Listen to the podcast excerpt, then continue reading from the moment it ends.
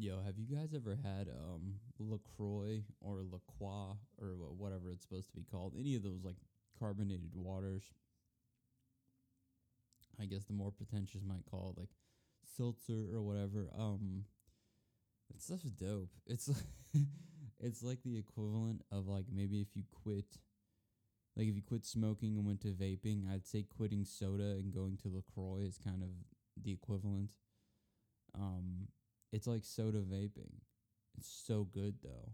I think. I don't know. I I kept saying, telling myself that they were like so good, but then like I stopped buying them because I don't think I really like it. But I haven't had a soda since, so I guess it's effective in what I was using it for. But I also see um, a lot of people drinking them. I think there's. I've heard a few people on YouTube say that there's like a something addictive about them. I don't know. I didn't enjoy it that much, that's for sure. I, I enjoyed it, but I didn't feel the need to like go, you know, do acts that I wouldn't normally do in order to get LaCroix if I couldn't afford it. That's not something that I would be that I would be concerned with. But LaCroix though, I mean, it's okay. It's okay. I'll say that it's okay. Anyway, um welcome back to another episode of the Socially Inept podcast. I'm your host. Um, without further ado, I'm going to get into what I really want to talk about this week, which is Captain Marvel. Um, I saw it with my fiance last weekend and um, kind of sucked a little bit. Uh, I had no expectations for the film. I knew by the trailers, and she even said like, and she's super excited for all Marvel movies. She said, you know, "Oh, this looks like it's gonna suck. She tries to tell herself now that it's good, but I still stand by my opinion that it was like a strong five out of ten. Like it was like half the movie was good and half the movie was bad, and that's how I give that's how I give it that five out of ten. Because I mean, it's like on one hand, you had some pretty sick action scenes, a pretty good soundtrack. She was wearing a Nine Inch Nails shirt, shirt which everyone is going crazy for. Um,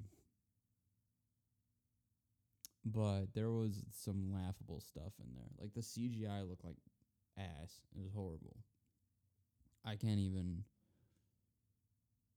begin to describe. Like it, it was worse than it looked like Smallville. Like if you've ever seen the show Smallville on the CW, which is like a a, a sitcom about Superman, but it's more so about I guess like his social life. I don't know, but it looked like CGI from something like that, like the CW or like a a Marvel TV show or something like that. Like it, it honestly looks like they initially had the idea for a Captain Marvel show, and they just took the footage that they had filmed and were like, "Screw it, make it into a movie. We'll make more money." But they didn't care to like tone up the CGI. When you see it, you'll know what I mean. I'm not just being an ass. Like it really was just super bad. And then I think the aliens were like practical effect. Like they they made them look the way that they did with practical effects and they were fine, which I mean of course they're going to look a little bit goofy. But like even then like I think that the practical effects on something like The Walking Dead, you know, for their zombies looked a little bit better than these aliens. This movie just everything about it screamed like thrown away TV pilot. It seems like they had a TV pilot and they were like, you know what, we can make this into a movie. They added an hour in of like filler basically, and then that's all that they needed. Um, they just tied it all together and made it have a beginning and an end. It was a disappointing movie to say the least. But I mean, there were there were redeeming qualities, and there were also redeeming qualities about the poor aspects of the film. Like some of the acting is laughably bad, and like like I said, the CGI once again. Um, all that stuff makes for a good watch, and I think Jeremy Jahns said, you know, it'd be a good movie if you're drunk, and I agree. I mean, if you had like a couple beers with your friends and you went to see it, I was completely sober and I was laughing my ass off at like some of the stuff. So I can assume that it's a it's definitely a good kind of like going out with your buddies type movie, but it's not something that I would take the whole family to see. Kids will probably be bored. There's not a whole lot of like action. There's not that much action. It's mainly a stupid story that I don't know though. I, I kind of like the story more so than anything else. The story was okay, um, but as far as like going for your entire family, I'd say a big fat no. Um, the kids are gonna be bored. They're gonna want to leave. You're gonna be falling asleep. I'd I'd probably not take the whole family for that one. Definitely more of a of a friend movie. I did, however, um, this is old news, but I did catch um three billboards outside of Ebbing, Missouri on DVD. And man, was that movie sick. Um, I'm upset that I missed it in theaters. I didn't even. I remember a few people kind of raving about it, but I never got to got a chance to see it. And then I recently did watch it, and I was very, very pleasantly I guess not surprised because people that I that I trust in said that it was a good movie. But if you haven't seen Three Billboards, I would definitely recommend um, going and checking that one out. Definitely, a, I mean, obviously something you're gonna want to watch with your significant other later on. If you have kids, you can't watch it with them around. It's fairly vulgar and um, I don't think there's any nudity. It's just kind of not a movie to watch with kids. But um, definitely one to, to watch by yourself or with a significant other, just as like a good like who done it type type deal. They got it in in, in Redbox right now. Um, you can't beat a dollar fifty until you forget to bring it back, and it's like ten bucks. Because that happens to me every single time. I'm like, all right, I'm gonna bring it back. Don't bring it back.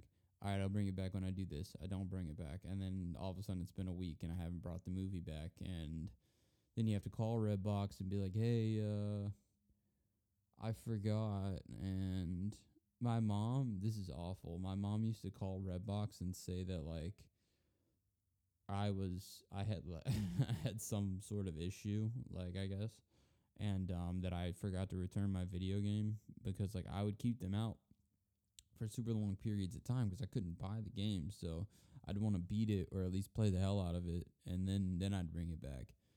And if you keep it long enough sometimes and you call them and you're you're super sweet with them, they'll actually let you get the game for like 30 bucks as opposed to 60, like a $60 game. Uh, I don't know if that still works. They're a lot bigger now. This has been like 10 years ago, but yeah. Yeah. the Redbox used to give me games for like 30 bucks sometimes. I got a couple like that. And also my parents would always leave when we would rent a movie from Redbox, it seemed like the ones that we would keep so long that we would have to buy would be the most shitty movies. Like, he, he, they couldn't keep like a Tarantino or like a Three Billboards type thing. No, it was always like Kevin Hart's Night School. I think the last one that they had to buy was it was a Kevin Hart movie from back in the day, and it was so bad. But like we ended up owning it because if you keep it out for a certain amount of time, you as might as well own it. There's no point in returning it because you've already you're gonna have to pay more on it than uh, what it's worth. And so you got to watch yourself though because the games they'll give you half price, but the movies is whatever they appraise it at. So like they might charge you like like I pro- I pretty much bought three billboards, but I brought it back because I mean I think I paid like ten bucks for it or something like that, and I'm sure that you can get that movie for cheaper on just DVD and like it's not even like a special DVD. It's like the Redbox DVD that only has scene selection, play, and maybe some bonus features if you're lucky. I got got burnt on that one. No, but my parents would always like keep out Kevin Hart's Night School, and then we'd have to buy something like that. I think the last one was that movie with Kevin Hart and The Rock, the first one that they ever did, not like the 19 other ones. Which can we please stop doing that? It's not funny. I I'm not funny, so I know not funny, and that's not funny. The a big guy and little guy and little guy yells at big guy is not it's it's super played out and not funny at all. And like big guy has a heart. Come on, man. Oh, the big guy has a heart. Kevin Hart. Would you look at that? Now that's what I The Rock has a heart man, that is, I they had to have planned that. I mean, those guys are puppets. Let's be honest, those guys are freaking puppets, man. The, how do you go from the WWE, which is a reputable a reputable um organization first of all and gets sucked into making all these ass movies. He was a fine actor in the WWE. There's no reason as to why he should have transitioned into these awful comedies. Buddy cop comedies. Why are they all buddy cop comedies? Can they please come up with something else? Like seriously. Not only are there enough buddy cop comedies in the world, but there are definitely enough Kevin Hart and The Rock buddy cop comedies. I think there's been 3 franchises now of them. How do you make 3 franchise that's like the new I don't know what's what's I guess like Chevy Chase or like whatever you know back in the day there used to be like there would be like a couple of people and they would have like all their movies like the Brat Pack, you know, like they had like all their movies. Um that's Kevin Hart and The Rock now. That's what we have. In the 90s they had rock and freaking roll, okay? They had rock and roll and they had the Brat Pack or was that the that was like the 80s. But now we have emo trap music and Kevin Hart and The Rock. That sh- that is a a rough transition to have to to undergo, and it's all happened in my lifetime. Rock music still ruled the world when I was a child, right? Like every if you if you turned on a station in your mom's car, it was gonna be 106.5. Well, if you're from my area, um, but it was gonna be a rock station, right? And you'd be hearing like Nickelback or I don't know whatever. I mean, you know, whatever Linkin Park, whatever came on at the time, and that was sick. Like, cause like all rap music was like kind of this underground thing. Still, I'm not saying that rap music wasn't popular because it was very much so like appropriated already, and everyone knew what the deal was with rap music and they liked it. But like when it come to like rap music when I was a kid, like I had to go download my Lil Wayne songs to my MP3 player and like listen to them myself, you know, kind of like in my room because it wasn't that respected. And now it's the number one thing in the world. Like now you hear like 808s and like gnarly trap beats over everything. I mean, rock music has them, country music has them. Country music has like high level production now. It's not just acoustic guitars and like singing about boats. Now it's like, you know, they sing about getting drunk. And they've always done that, but like now it's like, you know, the exact same lyrics every single time. We're gonna party and get drunk and you gonna fall in love. You know, you know the deal. Um but the production quality is insane, which makes it sound really, really good. All it is is just rap music for white people from the South. That is that is what country music is right now. It's just rap music. It I go listen to you go look at the waveforms of a rap song, the most popular rap song and the most popular country song. Maybe not the waveforms.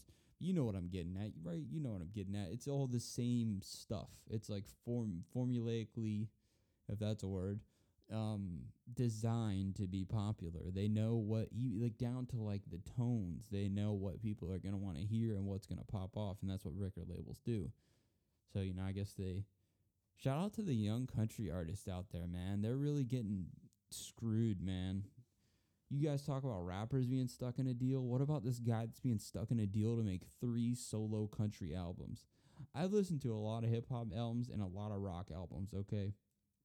but never ever have I listened front to back to a country album.